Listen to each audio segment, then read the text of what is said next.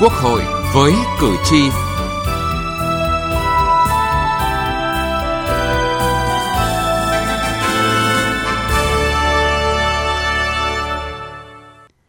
Thưa quý vị và các bạn, dự thảo luật căn cước công dân sửa đổi, nhiều nội dung thông tin trên thẻ căn cước sẽ thay đổi như lược bỏ vân tay, quê quán sẽ là nơi đăng ký khai sinh, thẻ căn cước sẽ tích hợp nhiều thông tin hơn –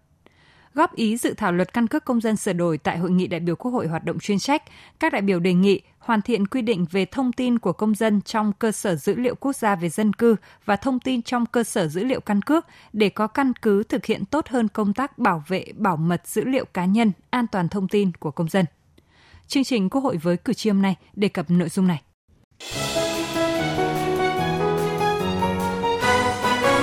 Cử tri lên tiếng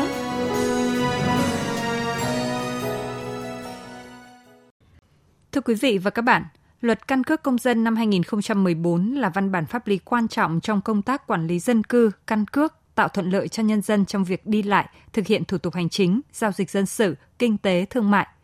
Tuy nhiên, qua hơn 7 năm triển khai thi hành, luật đã bộc lộ một số khó khăn vướng mắc cần giải quyết. Hiện nay, công dân có nhiều loại giấy tờ tùy thân khác nhau như thẻ căn cước công dân, thẻ bảo hiểm y tế, sổ bảo hiểm xã hội, giấy khai sinh, giấy phép lái xe, thẻ học sinh, sinh viên, thẻ hội viên, thẻ nghề.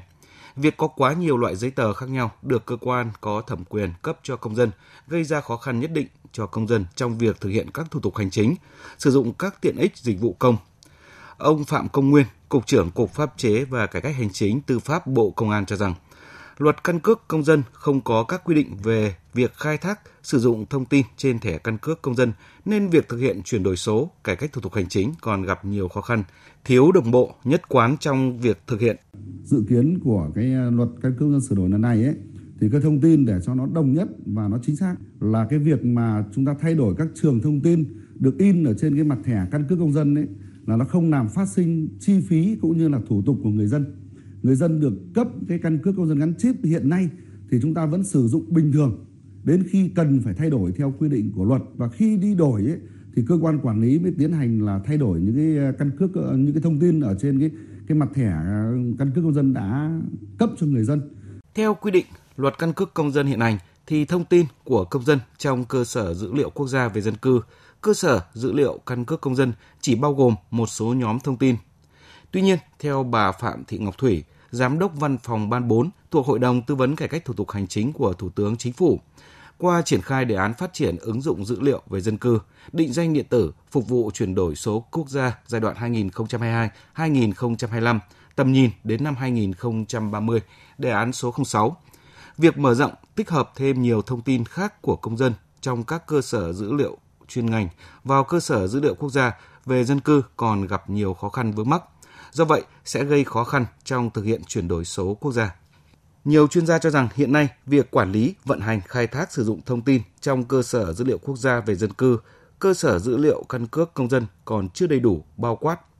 Luật căn cước công dân hiện hành mới chỉ tập trung vào việc quản lý công dân qua thẻ căn cước công dân mà chưa có quy định về tài khoản định danh điện tử đối với tổ chức cá nhân trên môi trường điện tử. Quy định pháp luật về các vấn đề này chủ yếu được quy định ở các văn bản quy phạm pháp luật hướng dẫn thi hành luật, văn bản dưới luật. Luật sư Phan Hòa Nhật cho rằng việc sửa đổi luật căn cước công dân là cần thiết nhằm đổi mới căn bản về tổ chức hoạt động quản lý nhà nước về dân cư theo hướng hiện đại, phù hợp với xu hướng phát triển của xã hội. Người dân có thể thực hiện các giao dịch, thủ tục hành chính ở bất cứ nơi nào, không phụ thuộc vào địa giới hành chính. Cơ quan quản lý nhà nước sẽ thuận tiện hơn trong việc quản lý về cư trú, về hộ tịch, về tất cả những vấn đề liên quan đến nhân thân ờ, ờ, quyền con người của một con người thì À, công dân cũng trở nên thuận tiện hơn trong việc thực hiện tất cả các việc liên quan đến thủ tục hành chính liên quan đến quyền của mình cho nên là việc này là cần là phải được triển khai và tôi đánh giá là à, nó có một cái tác à, động rất là lớn cho xã hội. Bên cạnh đó, cử tri mong muốn luật căn cước công dân sửa đổi bảo đảm tính bao quát đầy đủ, phù hợp với phạm vi điều chỉnh đối tượng áp dụng của luật phù hợp với yêu cầu quản lý và khai thác sử dụng trong các giao dịch của người dân. Cử tri Dương Minh Tiến, thành phố Long Xuyên, tỉnh An Giang và cử tri Phan Huỳnh Châu, thành phố Đà Nẵng cho rằng đồng tình với việc là thực hiện thẻ căn cước tích hợp nhiều thứ nhưng à, nói thẳng đó là việc thực hiện thì nó hơi bị lãng phí thứ nhất đó là ngay từ đầu chúng ta chưa định hình được là nên lựa chọn phương án nào là tối ưu nhất do đó chúng ta dẫn đến là làm phiền nhân dân là làm tớ làm lui hai ba lần. Rồi bây giờ sẽ có trường hợp là chúng ta sẽ lãng phí. Nhưng mà rất là may là chúng ta khắc phục được ngay từ sau khi lắng nghe ý kiến đó là khi nào à, đến hạn đổi chúng ta mới đổi thành cái thẻ căn cước về căn cước công dân điện tử, tôi thấy cái này cũng rất là hay và thiết thực, tiện lợi cho công dân trong giao dịch, thực hiện các dịch vụ hành chính công trên môi trường điện tử. Song với sự phát triển của khoa học kỹ thuật ngày nay, cũng đề nghị luật cân nhắc thêm các điều khoản để bảo vệ quyền lợi của công dân, tránh để kẻ gian thực hiện các hành vi đánh cắp thông tin, lợi dụng thông tin cá nhân để thực hiện mưu đồ xấu, làm ảnh hưởng đến danh dự, uy tín và tài sản của công dân. Vai trò của căn cước công dân gắn chip ngày càng quan trọng đối với nhiều hoạt động trong kỷ nguyên số, phù hợp với xu thế tiến bộ của quốc tế.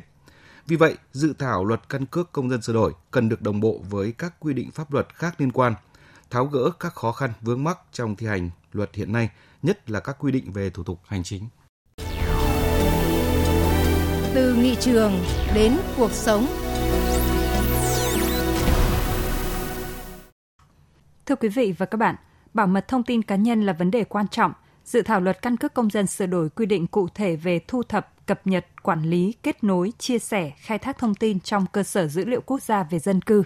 Góp ý cho dự thảo luật tại hội nghị đại biểu Quốc hội chuyên trách, nhiều đại biểu Quốc hội đề nghị cần nêu rõ sự cần thiết và đánh giá kỹ về những thông tin được bổ sung cập nhật theo chính sách mới. Bất kỳ sự lộ lọt thông tin đời tư cá nhân nào đều gây những hệ lụy khó lường. Đại biểu Nguyễn Thị Việt Nga, đoàn đại biểu Quốc hội tỉnh Hải Dương cho rằng, Điều 15 dự thảo luật quy định về thông tin trong cơ sở dữ liệu căn cước rất đầy đủ, chi tiết, nhiều thông tin liên quan đến vấn đề đời tư cần bảo mật chặt chẽ, đặc biệt là những thông tin về nhận dạng và sinh trắc học. Tuy nhiên, cơ sở dữ liệu căn cước chứa đựng những dữ liệu quan trọng thuộc bí mật đời tư của mỗi cá nhân. Bất kỳ sự lộ lọt thông tin nào đều gây những hệ lụy khó lường đề nghị Bộ Công an cần có sự chuẩn bị chu đáo, kỹ lưỡng và khả thi về con người và hạ tầng công nghệ để thực hiện tốt nhất việc bảo vệ dữ liệu cá nhân, an toàn thông tin mạng, an ninh mạng. Những thông tin cá nhân quan trọng cần bảo mật chỉ được thu thập lưu trữ khi có một hạ tầng công nghệ thực sự vững chắc, an toàn. Các đại biểu đề nghị nghiên cứu xem xét phù hợp về thông tin của công dân trong cơ sở dữ liệu căn cước công dân. Theo quy định tại khoản 3 điều 15 dự thảo luật, thông tin trong cơ sở dữ liệu căn cước của dự thảo luật căn cước công dân sửa đổi quy định. Thông tin sinh chắc học gồm ảnh khuôn mặt, vân tay, mống mắt, ADN, giọng nói. Nêu quan điểm về quy định này, đại biểu Phạm Văn Hòa, đoàn đại biểu Quốc hội tỉnh Đồng Tháp cho rằng thông tin trên dữ liệu sẽ căn cước theo nhiều 25 cột một nhưng giờ thường vụ giá trình bây giờ những dữ liệu bắt buộc ghi trong thẻ căn cước thì là bắt buộc phải ghi còn những dữ liệu khác là chỉ trên cơ sở dữ liệu quốc gia về dân cư thôi là thu thập là tính tự giác của người dân để cung cấp. Thì tôi nghĩ đây là rất phù hợp không nhất thiết và cũng không bắt buộc người dân phải phải phải có những thông tin này. Ví dụ nhóm máu là ADN không thể nào mà người dân có cùng một lúc mà chúng ta bắt buộc được. Đại biểu Nguyễn Tạo, đoàn đại biểu Quốc hội tỉnh Lâm Đồng cho rằng quy định chia sẻ giọng nói của cá nhân công dân Việt Nam và người gốc Việt Nam để cơ quan quản lý căn cước cập nhật vào cơ sở dữ liệu căn cước là không rõ ràng. Đại biểu Nguyễn Tạo băn khoăn, liệu người bị cơ quan tiến hành tố tụng, cơ quan quản lý bị áp dụng biện pháp xử lý hành chính, thu thập ADN, giọng nói có tự nguyện cập nhật thông tin ADN giọng nói vào cơ sở dữ liệu căn cước hay không? Dù dự thảo có quy định thông tin ADN giọng nói được thu thập khi người tự dân tự nguyện cung cấp nhưng cũng quy định trong quá trình giải quyết vụ việc theo chức năng nhiệm vụ được giao cơ quan tiến hành tố tụng cơ quan quản lý người bị áp dụng biện pháp xử lý vi phạm hành chính có thực hiện trưng cầu giám định hoặc thu thập thông tin chính xác về ADN.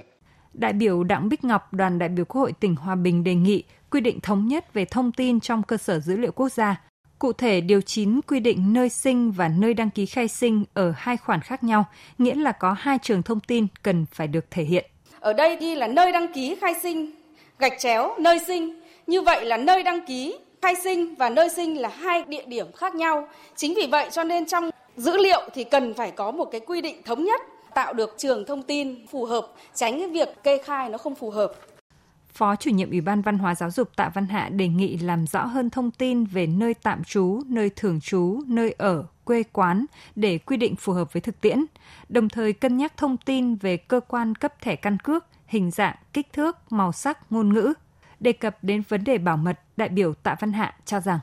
Hiến pháp quy định là bí mật của đời tư là bất khả xâm phạm. Thế vậy thì ta đảm bảo ta quy định những cái điều khoản ở trong này những cái thông tin như thế nào để cho nó vừa phải và nó phù hợp để đáp ứng được cái yêu cầu quản lý mà vẫn đảm bảo được cái bí mật. Vấn đề đổi tên gọi của dự án luật căn cước công dân sửa đổi thành luật căn cước là nội dung lớn còn gây tranh cãi từ trước đến giờ. Tại hội nghị đại biểu Quốc hội chuyên trách, nhiều ý kiến đã bày tỏ tán thành với việc đổi tên này. Đại biểu Hoàng Thị Thanh Thúy, đoàn đại biểu Quốc hội tỉnh Tây Ninh và đại biểu Lò Thị Luyến, đoàn đại biểu Quốc hội tỉnh Điện Biên bày tỏ. Một trong những cái lý do chúng ta đổi từ thẻ căn cước công dân sang thẻ căn cước đó là chúng ta mang tính chất định danh và giải quyết một phần cái việc hiện nay quản lý người gốc Việt Nam. Như vậy chúng ta có thể cấp cho là cái thẻ căn cước mà thay vì là một cái giấy chứng nhận căn cước. Cái thẻ căn cước này thì những cái trường thông tin trên thẻ căn cước thì người gốc Việt Nam họ vẫn có thể thể hiện đầy đủ các cái nội dung trên cái thẻ căn cước này. Và thẻ căn cước của người gốc Việt Nam có thể là một cái thẻ căn cước màu sắc là màu khác thôi, còn lại thì họ vẫn là thẻ căn cước. Tôi thống nhất gọi tên luật là luật căn cước. Bởi vì các đối tượng được đưa vào trong cái luật sửa đổi lần này thì gồm có các đối tượng là trong cái dự thảo chúng ta trình đó là người gốc Việt Nam sinh sống từ 6 tháng trở lên. Thế tuy nhiên là đối với khái niệm như thế nào được gọi là người gốc Việt Nam thì cần phải đưa vào cái nội dung giải thích từ ngữ. Về mặt khác nữa thì ờ, tại khu vực biên giới chúng tôi khi mà quản lý nhà nước đối với cư dân biên giới thì nó có những trường hợp không phải là người gốc Việt. Thế vậy thì đối với những người không phải là người gốc Việt Nam, trường hợp những người đó thì chúng ta có cấp giấy chứng nhận căn cước hay không? Dự án luật căn cước công dân sửa đổi là văn bản pháp lý quan trọng trong công tác quản lý dân cư, căn cước nhằm mục đích tạo thuận lợi cho nhân dân trong việc đi lại, thực hiện các thủ tục hành chính, giao dịch dân sự và nhiều tiện ích khác, đáp ứng yêu cầu chuyển đổi số quốc gia. Đến đây chúng tôi xin kết thúc chương trình Quốc hội với cử tri hôm nay. Chương trình do biên tập viên Đỗ Minh biên soạn. Cảm ơn quý vị và các bạn đã quan tâm theo dõi. Trợ giúp pháp lý cho người bị bạo lực gia đình thuộc hộ nghèo theo quy định luật phòng chống bạo lực gia đình, bạo lực gia đình là hành vi cố ý của thành viên gia đình gây tổn hại hoặc có khả năng gây tổn hại về thể chất, tinh thần, tình dục, kinh tế đối với thành viên khác trong gia đình. Người bị bạo lực gia đình được cung cấp dịch vụ trợ giúp pháp lý miễn phí theo quy định. Theo điều 7, luật trợ giúp pháp lý, người bị bạo lực gia đình thuộc một trong các trường hợp sau đây được nhà nước cung cấp dịch vụ tư vấn pháp luật, bảo chữa, bảo vệ quyền và lợi ích hợp pháp khi tham gia tố tụng và đại diện ngoài tố tụng hoàn toàn miễn phí, không mất tiền, lợi ích vật chất hay lợi ích khác. Người bị bạo lực gia đình là người thuộc hộ nghèo. Người bị bạo lực gia đình là trẻ em. Người bị bạo lực gia đình là người có công với cách mạng. Người bị bạo lực gia đình là người dân tộc thiểu số cư trú ở vùng có điều kiện kinh tế xã hội đặc biệt khó khăn. Nạn nhân trong vụ việc bạo lực gia đình thuộc hộ cận nghèo hoặc được hưởng trợ cấp xã hội hàng tháng theo quy định pháp luật và người bị bạo lực gia đình trong các trường hợp khác theo quy định điều 7 Luật trợ giúp pháp lý. Khi gặp vướng mắc, tranh chấp pháp luật, người bị bạo lực gia đình thuộc hộ nghèo hoặc người thuộc một trong các trường hợp nêu trên, hãy đến Trung tâm trợ giúp pháp lý nhà nước nơi cư trú hoặc tổ chức tham gia trợ giúp pháp lý để được trợ giúp pháp lý miễn phí trong tất cả các lĩnh vực pháp luật, trừ lĩnh vực kinh doanh thương mại. Quý vị và các bạn có thể tìm địa chỉ liên hệ và số điện thoại của các trung tâm trợ giúp pháp lý nhà nước và tổ chức tham gia trợ giúp pháp lý theo một trong các cách sau đây. Truy cập danh sách tổ chức thực hiện trợ giúp pháp lý tại cổng thông tin điện tử Bộ Tư pháp, trang thông tin điện tử trợ giúp pháp lý Việt Nam, trang thông tin điện tử của Sở Tư pháp địa phương hoặc gọi về Cục trợ giúp pháp lý Bộ Tư pháp theo số điện thoại 024 6273 9631 để được cung cấp thông tin liên hệ.